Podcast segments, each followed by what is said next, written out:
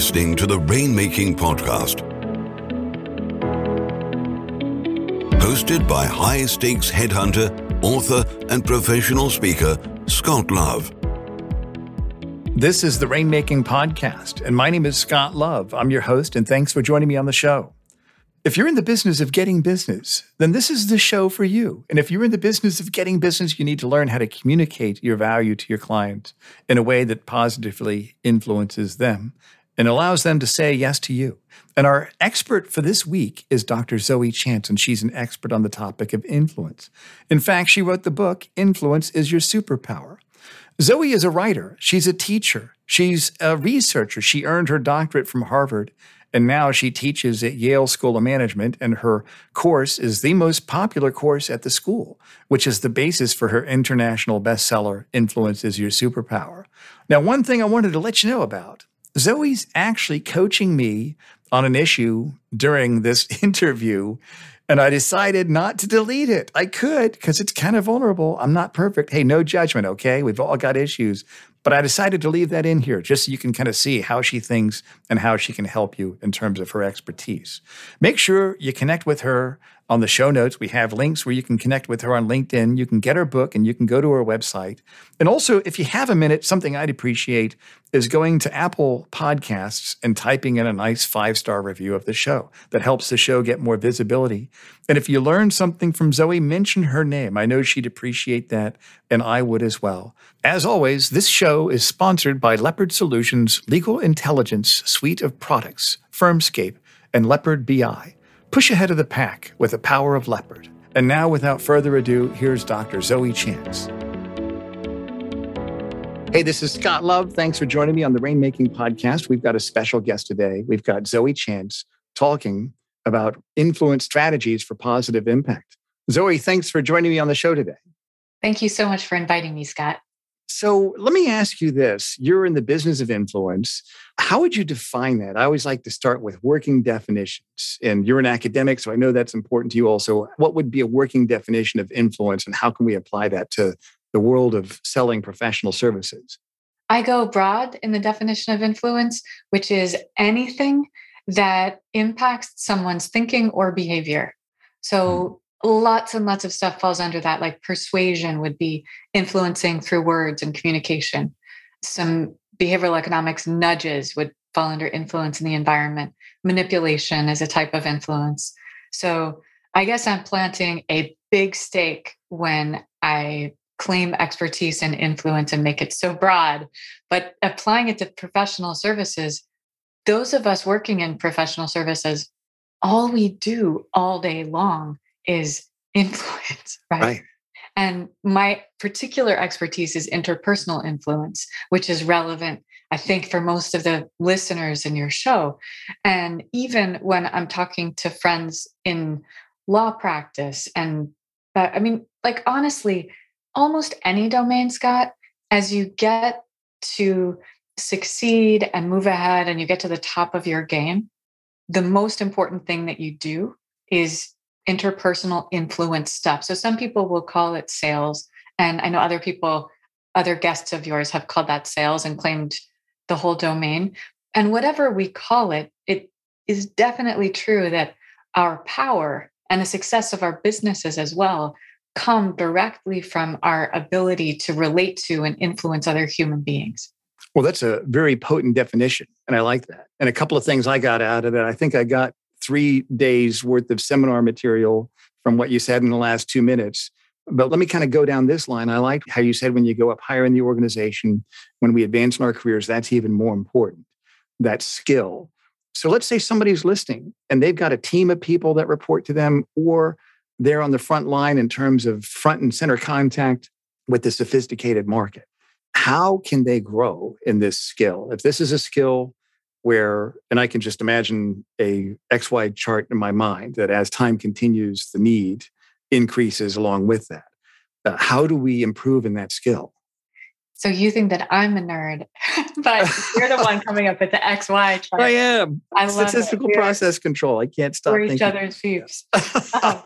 so first of all as many of your listeners will know but some will have not already been encouraged gaining expertise in public speaking. And this is not just because this is how Scott and I met each other, right. but gaining expertise in public speaking is one of the best things that you can do to succeed in your mm-hmm. organization. Mm-hmm. Many, many organizations will even require their leadership to go through programs like Toastmasters and things like this. And this is because we are persuaded to make decisions on big topics by human beings at least as much and usually more than what we read. And certainly sales is a more powerful function than marketing. Right. And I'm from marketing, so I can dog my own discipline. I've done a little bit in sales, but uh, very low level sales stuff.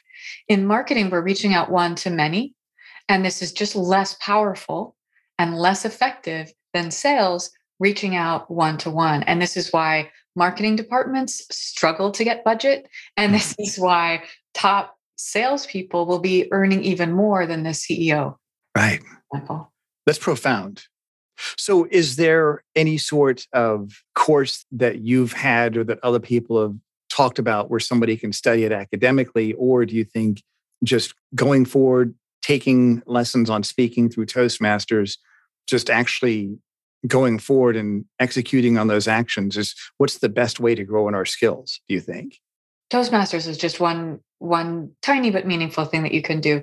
Honestly, Scott, I created this course that I teach at Yale School of Management. It's called Mastering Influence and Persuasion. Mm-hmm. Because when I was an MBA student, I felt like I didn't learn enough of the practical stuff and I wasn't taught enough of the people stuff that I then needed to use more than anything else in my job as a marketer. I was a brand manager for Barbie and I was spending 50% of my time on internal marketing and persuasion.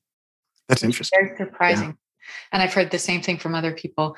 So, in other disciplines. So, I created this course and it didn't exist in any other business school either to bring together the best of what I had learned at that point. Because I came back to academia after having already started a career in real world industry, marketing, sales. So, I combined the psychology training that I had and behavioral economics research with actually even what I learned as an actor. I did some professional acting and directing for a little while, along with negotiations, public speaking, and sales and marketing. That's so great. This book, like everybody, if you're interested in this stuff, you should totally buy my book. It's great. and, We're oh. going to put links on the show notes too. Thank you. Thank you. Yeah. It's doing really well. And it actually has been the number two fastest selling book on all of Amazon, which is That's totally great. insane. Yeah. We'll, we'll, help make it number one. How's Thank that? Thank you. Yeah, let's get to number one. But also, like, that's just like obviously, if you care enough about this topic to spend a half hour listening to this show, then you should definitely care enough to check out a book. It doesn't have to be mine. There are lots of other great books, but I'm also releasing in the summertime a course on Coursera that's free for anyone in the world. They'll be translating it into eight different languages, and it's called How to Ask for Anything. And the MBA course I teach is based on real world challenges outside of class. And that is exactly what the Coursera course is based on. So it's just a series of a whole bunch of real world challenges that will be effective and will be fun. That's great. Well, we're going to put all that information on the show notes. So anybody that's listening, if you want to get that, just check that out. And let me ask you this then as somebody studies this, as they apply their skill, what do you think are some of the missteps or pitfalls or mistakes that people make in this? What, what have you seen from your experience? You know, a lot of people think first of someone like a smarmy salesperson. Right. You know, typical used car, yada, yada. But the reality is that most of us are people pleasers.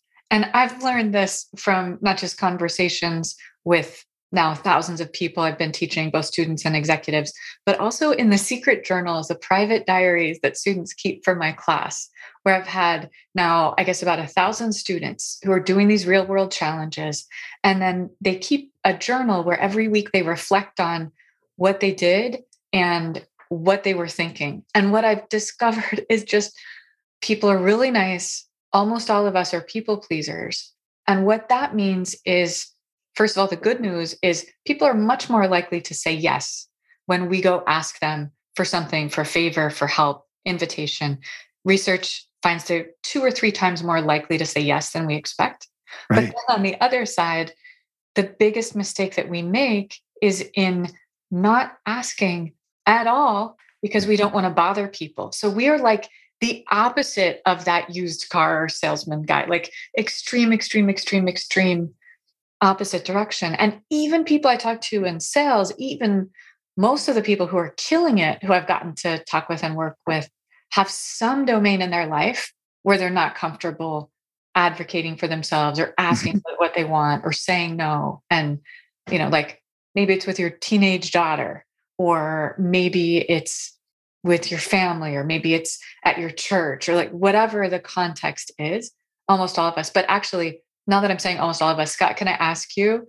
So you do this professionally, right? Business development, recruiting, relating to people. Is there any area in your life in which you're like, mm, not super comfortable? Yeah, absolutely. And for me, it's always been getting paid to speak, where I like that, but I don't want to be that self promoter. And I think it's because I've seen all these other speakers out there that you see them with, and just imagine they've got these sequin sports jackets, and that's the men, you know, and they're out there with silly hats. And hey, I'm here to speak, and I'm a motivational speaker. And I just don't want to be seen as that guy. So, Or- uh, so part of it is, yeah, I- I'm a credentialed expert in that, and I can solve their most pressing challenges about getting more work from clients.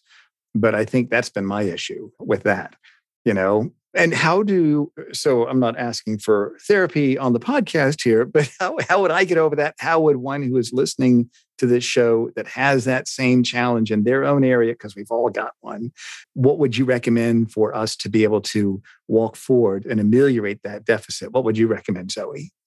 Let me ask you, Scott. So, first of all, I can totally relate. And the rah rah in your face kind of um, motivational speaking thing, I guess, is fun for a lot of people, but I run the other way. Yeah, And yeah. I'm, I'm also just shy and introverted. And so, even when I'm doing public speaking, I'm not the person out at the bar with everybody afterward. I'm up in my Yeah, me too.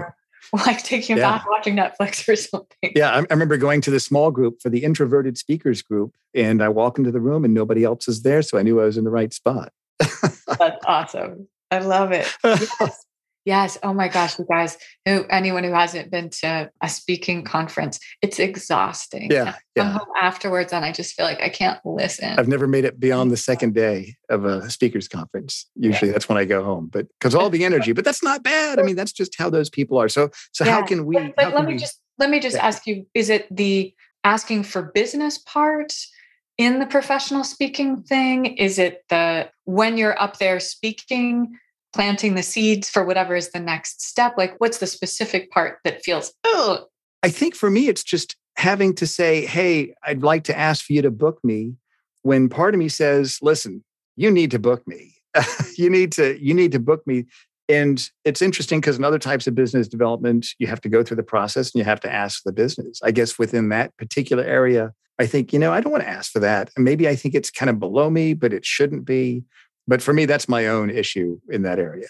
I see. No, I don't think that's weird at all because in so many contexts, it's uncomfortable advocating for ourselves because it feels like uh, maybe like not classy, not something that we're supposed to do. Yeah, right, right. Advocate for other people and they can advocate for us. Absolutely Yeah. right. Yeah. So, like, I work with a speaking agent that does Mhm. all of the stuff that you're talking about, and they do the negotiating because I'm a good negotiator and I actually love negotiating. But when it's my own labor that I'm negotiating, Yeah. I just don't dig it. I just don't Yeah. want to be that person. And so, for you to be, and anyone else in our situation, to be working with somebody who does some of the asking and some of the negotiating on your behalf, it's not just easier for you, but part of the reason that you feel uncomfortable is that you don't want to make them uncomfortable to make you feel bad. So they can actually more easily say no to Scott's agent, assistant Mhm. person. Right? right. And it's so different than doing business development on behalf of an organization. Right. That's right. Yeah. So let's say somebody feels uncomfortable, but they have to go out and they have to sell work. What would you recommend for them to do to feel comfortable with that? First of all, a majorly underused influence strategy is asking people how to influence them. and they will usually tell you. So, what do you mean? Tell me about this. What does that mean? So, for example, there's someone that you would like to book you as a speaker, say, and mm-hmm. You have a reasonable rapport with this person so that you can ask them advice. And you ask them, listen, say there's somebody like me, and potentially you might be open to booking them as a speaker. Like, how do you like to be approached? Like, when, you know, how would you like to ask for a follow up? What is it that you say that I should know means I should never talk to you again and I should just leave this alone? And it's in almost any context, but when it comes up a whole lot is when people are starting businesses. So this is kind of like that. So you go and you talk to a bunch and when you're starting a job in sales that that's also like starting a business or business development. You just go ask people, "Hey, how do you like to be influenced?" Yeah. They tell you and then you say, "Okay, is it like can we do that thing?" And they're like, "Yeah, sure." And it's so not weird. This includes great. so uh, you can ask your partner, you can ask your child, your colleague, your boss, ask them how they want to be influenced and then do the thing like like when we're working with managers, those of us who have bosses, they don't always tell us things like how they like to be communicated with. Do they want us to knock on their door? Do they want us to call them on the phone? Do they want strictly email? What about, you know, off hours, things like this? Do they want to have one-on-ones weekly with us? Do they would they like it to be later? Would they like us to be coming to them with solutions? Or do we want, do they want, which is usually what they want, or though, do they want us to come to them with questions? But even within the solutions, do they want to have two options or three? Or do they want us to come with just the best thing so they can say, yes, okay, great, go? There are so many individual preferences that someone like me could never say, oh, and I never would. This kind of person, you should do this, or this kind of person, you should do that. When we're talking about individual influence, we just get to ask that person and then they tell us. That's a great idea. Tell me about the research. When you say you've done research based studies on this, what are some things that you've done? How have you compiled this research? I'm curious about that. So, the research that I started doing and was doing for a long time is in this area called behavioral economics, which is another chunk of influence than interpersonal influence. And I describe behavioral economics for those not familiar with it as being like the love child of economics and psychology. So, ah. economics is the study of social behaviors. So, certainly buying and selling, but it also includes marriage, violence, all kinds of other social behaviors. And then psychology is the study of mental processes that doesn't usually care about the outcome. When you put those together, you get what's called behavioral economics. It's really psychology, but you're looking at the mental processes that give rise to specific behaviors. And I know that was super complicated. Right. The books that people might be familiar with in this area are things like Danny Kahneman's Thinking Fast and Slow. Uh, Richard Thaler, Cass Sunstein wrote a book called Nudge. And a simple example is that I've studied and plenty of other people looking at people's eating behavior. Mm-hmm. So let's say you wanted to eat a little more healthily. The very best thing that you can do is to set up the environment to help you eat more healthily. And so mm-hmm. that means, like in my house, it meant we were just snacking on cookies a lot. And we had junk food in the cupboard where you open up the cupboard and it's just right there in your face. It's better than having it on the counter. Right. But you open up the cupboard, there's the cookies and everything else. And we just got an opaque box and we put the opaque box in the cupboard, put the cookies and all the other junk food in it. And literally, what started happening is that the food would mold before we got to eat it or get stale. And we've done these experiments in workplaces like at Google. I've worked with the Google food team and done a bunch of field experiments there. And when you're looking at nudges, which is what this is, mm-hmm. a huge, like the majority of all nudges, so environmental changes to nudge behavior in one direction or another, have to do it with making something easier or more difficult. Mm-hmm. So, mm-hmm. like at Google, we sent spies to just take note to write down when people were snacking and they were in a particular break room where there were two beverage stations, coffee and stuff And one of those was closer to the snack area, and one of those was farther away.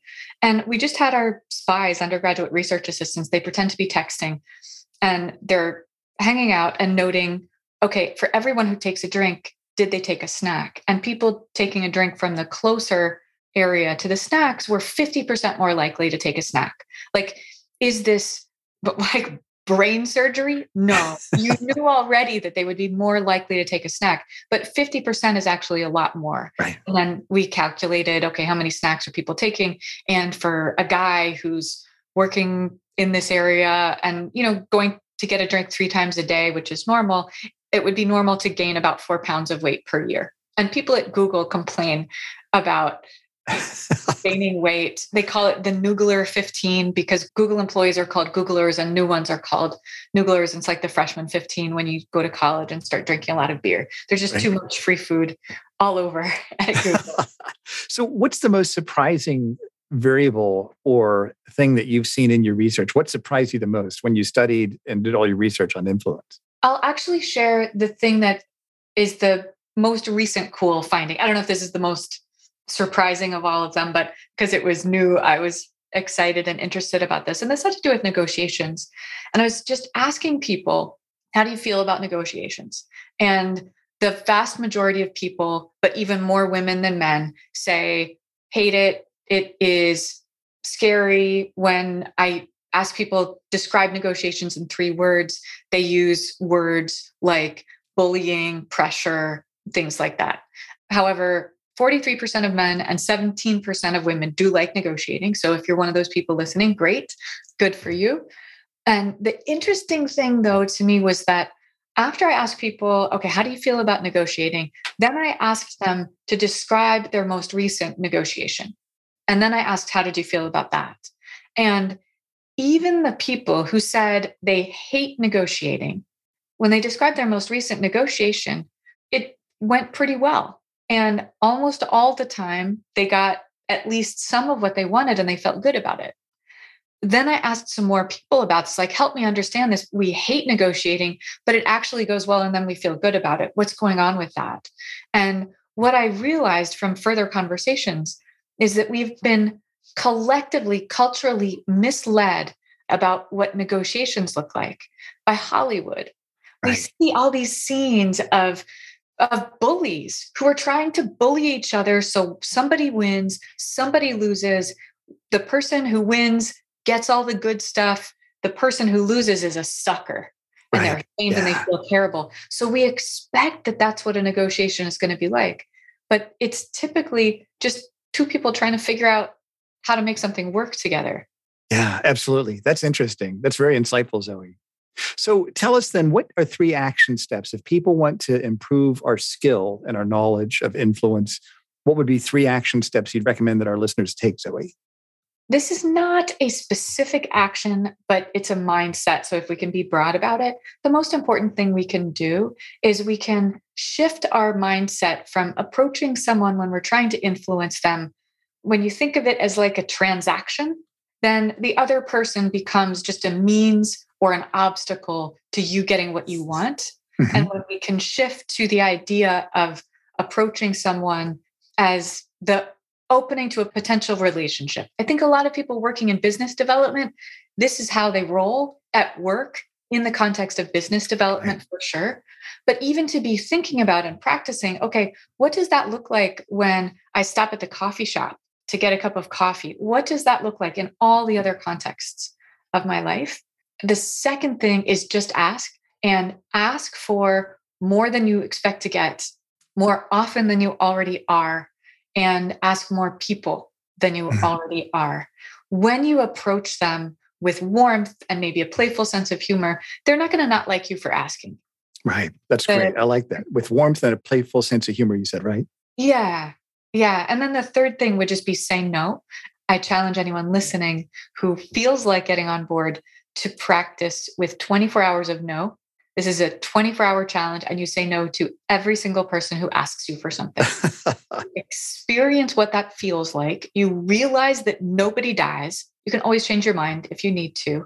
And what happens is, as you get more comfortable saying no, then you become more comfortable asking, and your requests lose that edge of neediness that can be repulsive to other people. So you're helping them be more comfortable saying no, which helps them actually have more inclination to say yes. Those are great ideas, Zoe. And tell us about the offerings that you have. I know that you've written a book. We're going to put that on the show notes, but what else do you do that you'd like our listeners to know about? You know, what I would like your listeners to know about is the cause that I'm supporting, which is a climate activist organization. It's international grassroots. It's called 350.org. And I'm donating half of the profits from my book to 350.org because my perspective on influence is basically the Spider Man doctrine that with great power comes great responsibility. So, on this path of becoming more influential, the prize is that you get to work on bigger and bigger problems. So, I'm excited to help people who are working on the climate crisis. That's fantastic, Zoe. We'll put that link on the show notes as well. Thank you so much for being here. I'd love to have you back on the show in the future, Zoe. Thanks so much for being here with us today. Great to meet you. Thank you, Scott. Thank you for listening to the Rainmaking Podcast. For more information about our recruiting services for international law firms, visit our website at attorneysearchgroup.com. To inquire about having Scott speak at your next convention, conference, sales meeting, or executive retreat, visit therainmakingpodcast.com.